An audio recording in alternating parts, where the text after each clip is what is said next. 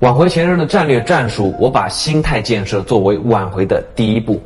是因为挽回者实在是太容易被前任的行为影响到自己的心态和情绪了。而现在虽然说网上有很多讲心理建设的视频，但是我觉得都没有说到点子上。最大的原因就是你并不知道你的前任到底是怎么想的，你还是会被他的情绪和行为去带偏。那么今天我就把这个事情去讲透。我之前说过，前任在分手后一般都会经历排斥期、空白期、思考期和怀念期四个阶段。那么这四个阶段对方的心理和情绪特征都是不一样的，所以我们只要摸透了这四个阶段的情绪和行为特征，明白了这个都是对方非常合理的情绪反应，就能够最大限度的去调整好自己的情绪，把自己的心态建设好。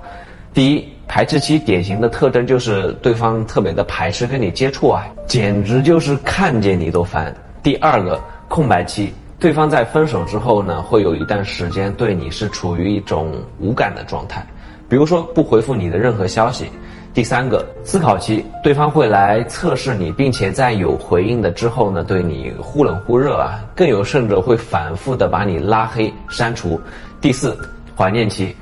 这个阶段对方心里会有更多的想起你的好，来跟你复合的意愿已经是非常非常的强烈了，也会经常主动的找你聊天，关心你。那么当我们知道了对方在这四个阶段的行为情绪特征之后呢，就有了一个很清晰的思想准备。最后从你决定了要挽回开始，你就要接受分手这个事实。挽回这个事儿呢，一定是需要耐心和理智的，一定要做好打持久战的准备。